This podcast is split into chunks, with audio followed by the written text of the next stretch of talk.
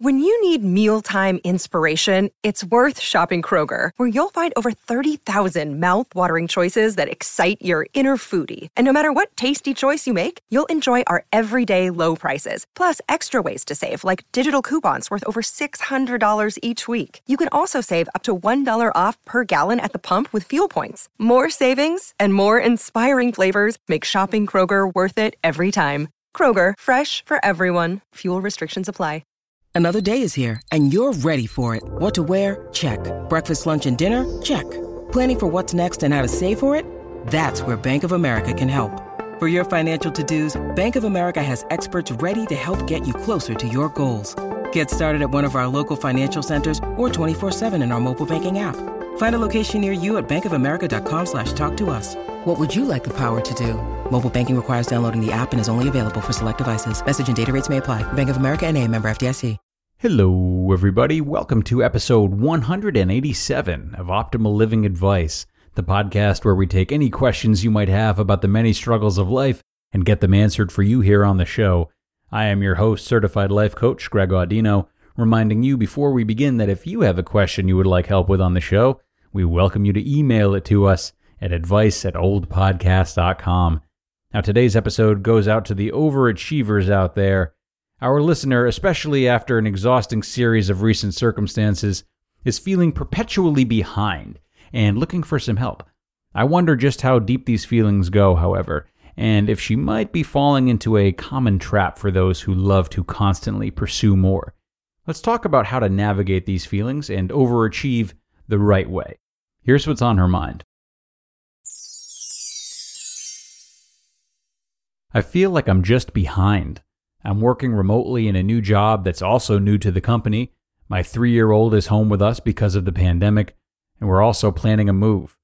It's tough to be an overachiever who gets to be in charge of her own destiny, but also struggles with the feeling of wanting to always just squeeze in a little more, or do things a little better, or take on just one more thing. A friend and I have decided to banish being behind as a whole concept for the whole month of January so that decision has shifted my thinking a little bit so far. Okay, good question. Thank you for sending this in. I love this commitment you and your friend have made to tackle January together. Very goal oriented of you to go into this with an accountability buddy. No surprise there. Now, I'm curious to know what strategy it is that you two are deploying to banish the idea of being behind, however. Um, are you just trying to pretend you're not feeling behind and blocking it out by telling yourself to shut up whenever the thought of being behind crosses your mind? Or are you taking steps to either catch up or redefine what it means to be behind? For your sake, I hope it's the latter. Now, I would say that I don't want to reach when I assume that you're always feeling behind no matter what, uh, but you did mention always wanting to squeeze in a little bit more. And this makes sense. For overachievers like yourself, Doing more and making sure each little bit of time and energy is used can become an addiction. God forbid there's any downtime. What would I do with myself? This is an innate quality of anyone who desires to achieve more, and something that's tough to silence. For that reason, I think that the current circumstances you mentioned about being in a new job, having the child home with you, and planning a move are not really the causes of you feeling behind. They're definitely big, unfamiliar transition periods, which stand to surface or amplify the problem more so than other smaller conquests. But if the feeling of needing to do more is there anyway, it'll only get marginally better when these current issues become solved or become more comfortable. The itch of not ever doing quite enough will still be around, though. So let's talk about the itch itself rather than what's currently on your plate right now. You need to decide if the annoyance of always wanting to do a little bit more outweighs the drive to accomplish more. A question to help you uncover this might be How much time have you taken, or do you take, to appreciate that which you've accomplished so far? Do you ever enjoy it and take pride in it, or are you constantly on to the next thing? If an overachiever is who you are and a long time pattern of yours, then you do have enough time and evidence under your belt to look back on and derive some accurate results from. If you never find yourself reflecting favorably and patting yourself on the back for your accomplishments, getting to a place in which you're doing that is not going to happen overnight. It would take a lot of reframing. To me, that reframing would be worth it though, because if being an overachiever is a natural groove you fall into, simply turning it off is not really in the cards. You'd probably drive yourself crazy if you deliberately tried to do less. That would be a huge identity change, and you'd willingly go against a lifestyle that you care about. So, how can you honor who you are, but not be forever doomed to feel as though not enough is being done? Even if you love the rush of always being on the go, you're going to need some sense of satisfaction to keep you afloat long term. Now, one thing I love that you mentioned is that you get to be in charge of your own destiny, which, so the listeners know, you sent to me in all caps. Get was all caps. Now, in case anyone's missing why she did that, she's making the distinction between being the one to carve her own life versus being helpless and just hoping for the best. This, of course, screams go getter, which, which we like. So, if you believe that you're in charge of your own destiny, then my advice as to how to further create or hone that destiny is to start doing the work necessary to make sure you appreciate what you've done a little bit more.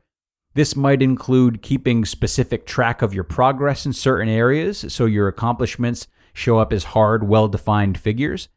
It might also include more time speaking aloud that which you're thankful for or helping others who were once in your shoes or even less fortunate.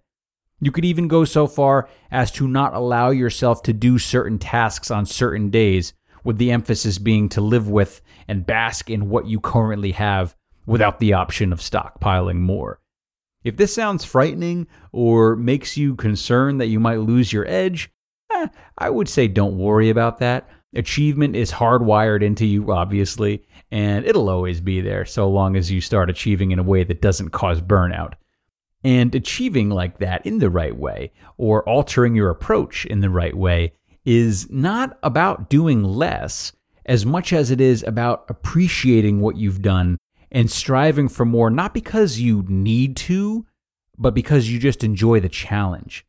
Some might call it lowering of standards, but without some degree of gratitude for what you've already done, you'll stay in this rat race of constantly needing more, burning out, not enjoying the fruits of your labor, and never stopping to smell the roses. Personally, I feel that if this change doesn't happen, you run a much greater risk of running out of energy and not being able to strive for more, and eventually becoming dissatisfied and upset with yourself, calling yourself lazy and, un- and unmotivated without knowing why. So, if you believe in being a go getter, learn to do it in a way that is slow and steady, unattached to the idea of needing to do more. I think this is the only approach that'd give you the endurance to do it for as long as you want to having fun while you do it, and having no regrets down the road.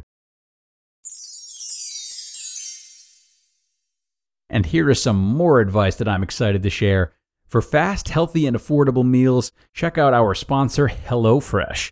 Eating healthier has never been easier than it is with HelloFresh, as they offer low cal, carb smart, vegetarian, and pescatarian options every week. And no matter what you choose, Every single recipe is packed with fresh produce sourced directly from farmers. And not only are the ingredients fresh, they're pre portioned, so you're not overbuying, which is a burden on the planet and your wallet. We do not want that.